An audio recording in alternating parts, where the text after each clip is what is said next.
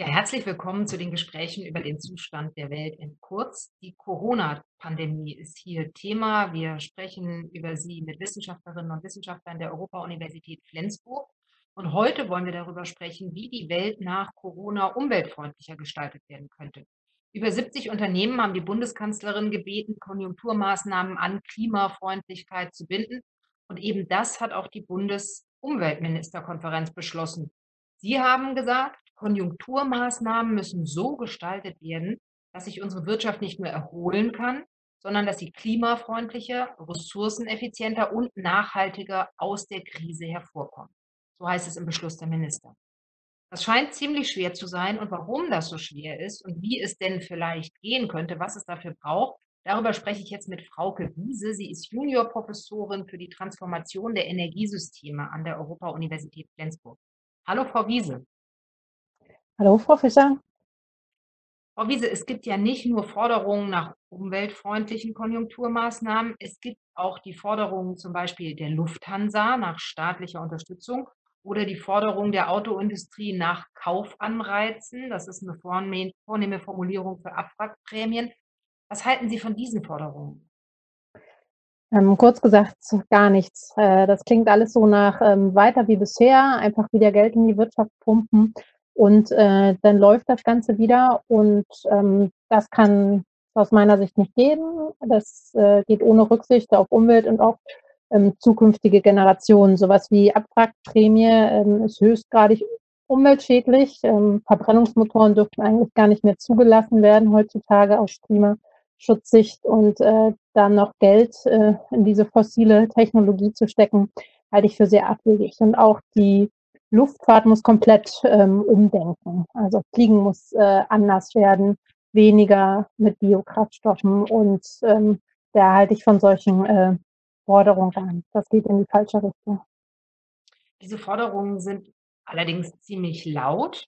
Es scheint ja so zu sein, dass es trotz der massiven Bedrohung durch den Klimawandel ziemlich schwer ist, eine klima- und ressourcenschonende Politik durchzusetzen. Heute kam jetzt gerade die Meldung der Großen Koalition, Sie haben sich in äh, der Regelung da für Abstand, Mindestabstandsabstände äh, in der, ähm, bei der Windkraft geeinigt.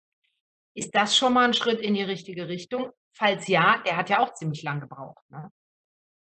Ja, das sind äh, Minischritte. Ähm, alles, was wieder in Richtung geht, ähm, Ausbau von Erneuerbaren, wird wieder besser möglich, denn da war eine Riesenbremse drin. Also das war ja, es wurde ja kaum mehr Windkraft ausgebaut. Das ist ein großes Problem, denn wenn wir Kohlekraftwerke abschalten wollen, was dringend erforderlich ist, ähm, brauchen wir eben sehr viel Wind- ähm, und Solarenergie.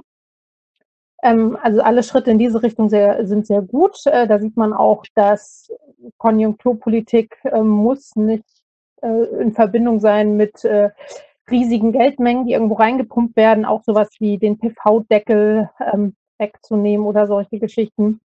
Ähm, das sind auch Möglichkeiten, das schafft Arbeitsplätze und bringt auch was ähm, für, den, für den Umweltschutz.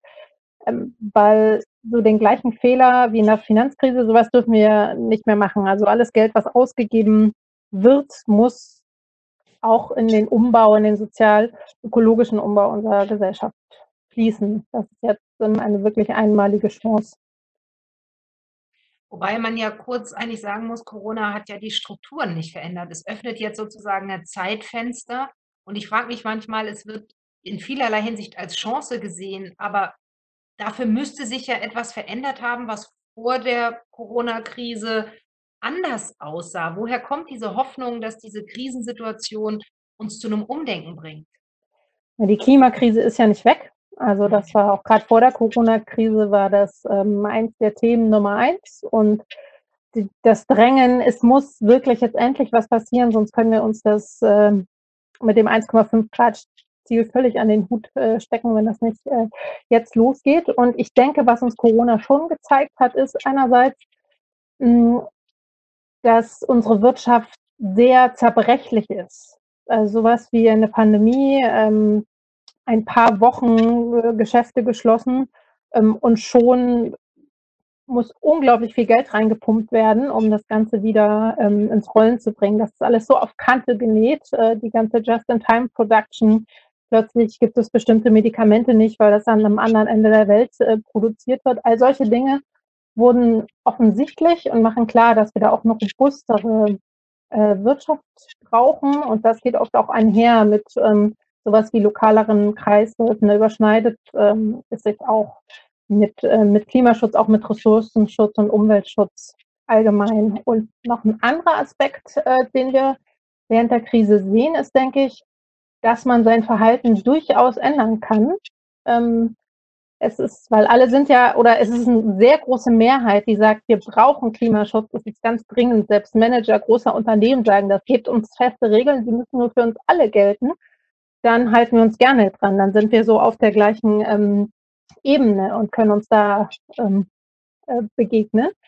Ähm, aber das merken wir, glaube ich, selber auch. Wenn, äh, keiner, ähm, äh, bei der Kontaktsperre zum Beispiel niemand, ähm, darf ohne guten Grund, äh, das Haus verlassen, Leute treffen und so weiter. Das fällt einem viel, viel leichter, wenn es für alle gilt. Wenn es nur für einen selber gilt oder wenn man sogar, selber die Entscheidung treffen muss, ähm: „Ich mache das jetzt, habe die Nachteile und alle anderen machen's nicht.“ Das ist so wie: „Ich entscheide mich nicht mehr zu fliegen.“ Wenn's für alle gilt, ähm, da eine Einschränkung zu haben, dann ist das wesentlich einfacher, äh, möglich, denke ich. Und das, ähm, heißt noch nicht, äh, dass man das jetzt eins zu eins, ähm, übernehmen sollte für die Zukunft, aber es ist doch 'n Hinweis darauf, ähm, dass wir eben gesellschaftliche, ähm, Regeln brauchen und, ähm, aus der Einsicht und, äh, dem gemeinsamen Handeln aller, äh, das auch leichter wird, ähm, wirklich Konsummuster, Verhalten zu ändern. Da steckt natürlich 'n Thema drin, über das wir heute gar nicht reden wollen, weil, äh, der Vorwurf, dass alle also, da da steckt der Vorwurf der Ökodiktatur natürlich drin, wenn wir sagen, äh, keiner bewegt sich, ähm, weil keiner darf es oder so. Das ist natürlich irgendwie 'n heikler Grad, auf dem man sich da, ähm, bewegt. Eigentlich sprechen wir über Suffizienz, aber vielleicht mögen Sie dazu kurz was sagen. Ähm, genau, das, ähm, ist mir auch sehr wichtig, dass, ähm, jetzt nicht gesagt wird: „Seht mal, äh, hier war doch weniger Energieverbrauch während Corona, äh, lass uns das mal so weitermachen.“ Ähm, das ruft ganz schlechte Assoziationen, ähm, vor. Das kann ich auch sehr gut verstehen, weil es geht nicht darum, Dinge kategorisch zu verbieten, sondern es geht darum, die Rahmenbedingungen so zu gestalten, dass eine suffizientere Handlungsweise die naheliegendere ist und man auch die ganzen äh, auch die Vorteile davon abschöpfen kann für das Individuum, die es durchaus ähm, die es durchaus gibt. Daher ist das finde ich's auch sehr gefährlich. Da muss man immer sehr vorsichtig sein in der Formulierung, äh, dass man jetzt nicht sagt, ähm, man will diese diese ja, sehr stringenten, harten Maßnahmen man will, ähm, so etwas nutzen. Es ginge mir äh, also, es ging mir grad in der Erklärung eher nur drum, wir merken, wenn wenn alle handeln, äh, dann fällt es mir selber auch, äh, einfacher, wenn was zu verändern. Unser Thema heute ist ja Suffizienz. Sie haben's grade schon, ähm, erwähnt als Begriff. Vielleicht, äh, ist es 'n Begriff, den nicht alle Leute kennen. Vielleicht können Sie Suffizienz, Konsistenz, Effizienz, diese 3 Begriffe, die in der Nachhaltigkeitsforschung 'ne Rolle spielen, noch mal erläutern. Mhm. Konsistenz, Effizienz, Suffizienz, ähm, kann man so sehen als die 3 Nachhaltigkeitsstrategien, ähm, bei unserem Thema für die Energiewende, die aus meiner Sicht auch alle 3 im Zusammenspiel nötig sind. Konsistenz meint den Austausch der Quelle, also erneuerbare Energien statt fossile, Wind statt Kohle und so weiter. Effizienz, ähm, meint eine relative Reduktion des Energieverbrauchs durch technische Änderungen, zum Beispiel 'n Kühlschrank, der weniger Energie pro Quadratmeter Kühlraum, äh, beispielsweise verbraucht. Aber da kann auch drinstecken, der Kühlschrank wird dann eben größer, äh, deswegen nur relative Reduktion und, ähm, da greift die Suffizienz, die setzt nämlich an bei der absoluten Verringerung des Energieverbrauchs und vor allem auch durch so was wie soziale Innovation oder Ausstieg aus nicht nachhaltigen Strukturen und also, setzt an auf Konsummuster, ähm, Verhalten und ist nicht technisch setzt nicht technisch an. Ich habe auch deshalb nach dem Begriff gefragt, weil viele kennen den nicht, denn in der Nachhaltigkeitsdiskussion spielt irgendwie, ähm, Konsistenz und Effizienz immer eine Rolle. Also, es geht immer um Technik und um Innovation. Frau Karliczek, unsere Bundeswissenschaftsministerin zum Beispiel, setzt auf den Wasserstoff und sind wir sind ein innovatives Land. Aber den Begriff Suffizienz, den hört man in der Politik sehr selten. Warum? Hm, ich denke, also, könnte 2 Hauptgründe haben. Äh, einer ist, ist es schwieriger zu fassen.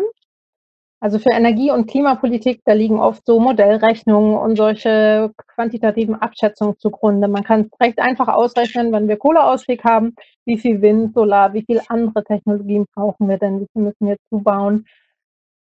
Weil auch Effizienz kann man gut quantifizieren. Ähm, schwieriger wird es da eben bei Verhaltensänderungen. Sowas wie, man macht eine Stadt autofrei.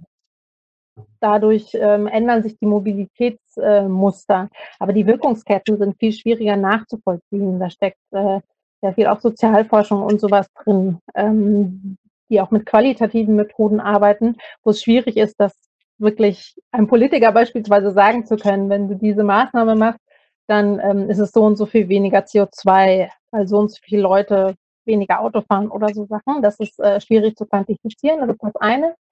Und auf der anderen Seite wird Suffizienz ähm, leider auch oft mit Verzicht in Verbindung gebracht. Ähm, das ist aus meiner Sicht ganz anders, weil Suffizienz ein unglaubliches Potenzial hat, auch weitere, also Lebensqualität zu steigern. Gerade wenn es äh, ja sowas wie beispielsweise Lärmreduktion oder auch ein, ja, eine größere Entscheidungsgewalt über die ähm, eigene Zeit, äh, wenn man, ähm, weil es eben nicht um immer ein höher, weiter, schneller geht, sondern eben ein, ein, ein Maß halten, ein, ein, ein Genug, um das auch ähm, eben nicht dazu gezwungen zu sein, ähm, immer ähm, noch etwas zusätzlich zu brauchen.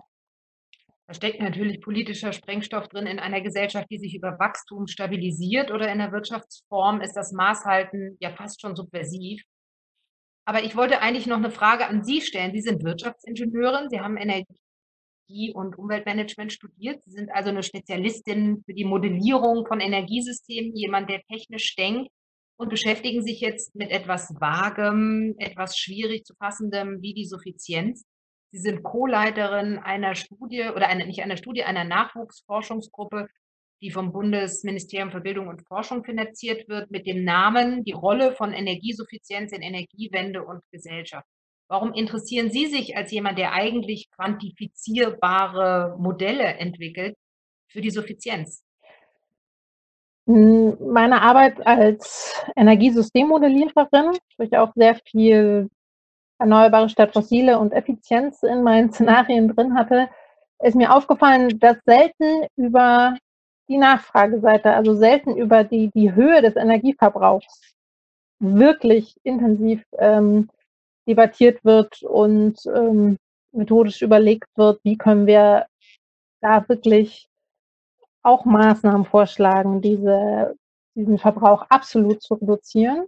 Und gerade im Hinblick auf Rechnung zum 1,5 Grad Ziel von Paris wird einem klar, die technischen Strategien reichen einfach nicht damit schaffen wir es nicht. Also auch wenn wir das ganze Land zuklastern mit Erneuerbaren, ähm, es ist immer noch äh, zu viel Energie, die wir brauchen und auch von der Ressourcenseite ähm, werden wir damit dann nicht innerhalb der planetaren Grenzen bleiben, was wir, was wir dringend tun sollten. Ähm, und daher habe ich, ist es mir in der Modellierung aufgefallen, wie notwendig es ist und gleichzeitig ist mir aufgefallen, wie, wie taub die Ohren sind, auch gerade von Politikern, wenn man es nicht zumindest ein bisschen besser neben Suffizienz, äh, neben Konsistenz und Effizienz stellt, also in irgendeiner Form auch quantifiziert, irgendwie einen gewissen Werkzeugkoffer, einen gewissen ja, Anhaltspunkte gibt, was dann auch so Maßnahmen äh, bringen können, auch quantifiziert. Und ähm, deshalb ähm, mache ich das zum Glück auch nicht äh, alleine, weil das ja so äh, so schwierig ist und überhaupt nicht meine Disziplin, sondern wir sind ein interdisziplinäres Team. Also ich bringe so die Modellierungs-, die quantifizierbare Seite ein, weil ich auch äh, einfach besser mit Zahlen kann und freue mich aber darauf äh, zu lernen, jetzt auch von Soziologen, äh, Umweltwissenschaftlern, die auch mit im Team sind, ähm, weil ich es auch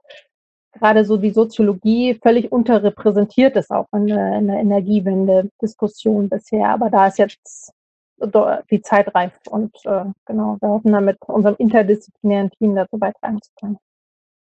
Ja, Sie haben es gerade gesagt, Sie haben sich zum Ziel gesetzt, Suffizienz stärker auch ins Zentrum politischen Handelns zu rücken, indem Sie zum Beispiel quantifizieren oder es quantifizierbar machen.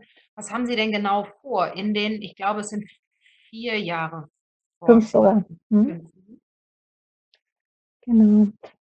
Wir möchten uns anschauen, was gibt es für politische Maßnahmen, für politische Suffizienzmaßnahmen. Uns ist nämlich wichtig, Suffizienz von diesem von der Individualebene, von dem Verhaltensappell, jemand muss sich halt moralisch äh, verhalten, wegzuholen, äh, sondern es geht uns um politische äh, Suffizienz. Wie kann man die Rahmenbedingungen schaffen, dass es die näher liegende Option ist, sich suffizient äh, zu verhalten. Und das geht in die verschiedensten Bereiche rein. Das ist Industrie, Wohnen, Konsum, das kann auch Städteplanung beinhalten ähm, und so weiter. Und ähm, da gucken wir uns breit.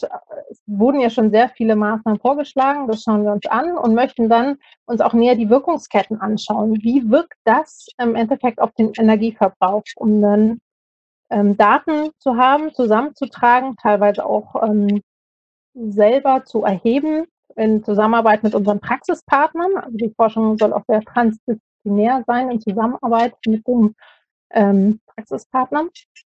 Und das möchten wir dann ähm, in einem Suffizienzmodul, also ein Computerprogramm, wo quasi politische Maßnahmen man auswählen kann und dann sieht, was hat das für Wirkung. Kann auf kommunaler Ebene sein, aber soll auch auf Bundesebene anwendbar sein.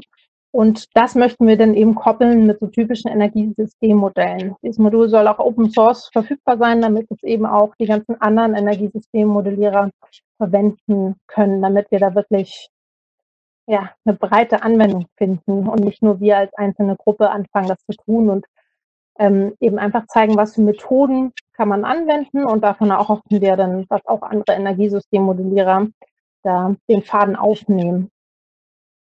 Und dass Suffizienz dann den Weg in die Politik äh, findet. Denn das wäre meine letzte Frage. Wir haben ja, sind eingestiegen mit Konjunkturpaketen ne, nach Corona. Wäre das Ihre Überzeugung, dass Suffizienz in dieser Debatte, wie kann man die Wirtschaft nach Corona gestalten, wie kann man sie klimafreundlicher, resilienter gestalten, dass Suffizienz da eine größere Rolle spielen sollte? Unbedingt. Das finde ich sehr wichtig. Ähm, wie ich schon sagte, haben wir gesehen, dass ähm, unsere Wirtschaft unglaublich zerbrechlich ist und dass das mit dem höher, schneller, weiter ähm, auf Dauer nicht funktionieren wird. Daher brauchen wir da auch grundlegende Strukturen Strukturveränderung, ja eine Gleichgewichtsökonomie, die es eben auch allen Leuten ermöglicht, gut zu leben, ohne die Grenzen des äh, Planeten zu sprengen. Und da passt Suffizienz äh, sehr gut rein und sehr gut dazu. So eine Debatte äh, ja, wünsche ich mir dringend und glaube, durch diese augenscheinliche Zerbrechlichkeit des Wirtschaftssystems ähm, wird es diese Diskussion auch immer mehr geben. Vielleicht brauchen Sie auch noch eine starke Suffizienzlobby, dann klappt es noch besser. ja. Die werden wir hoffentlich haben. Danke, dass Sie mit uns das Thema Suffizienz und die umweltfreundliche Nach-Corona-Wirtschaft auseinandergedröselt haben. Danke fürs Gespräch. Sehr gerne.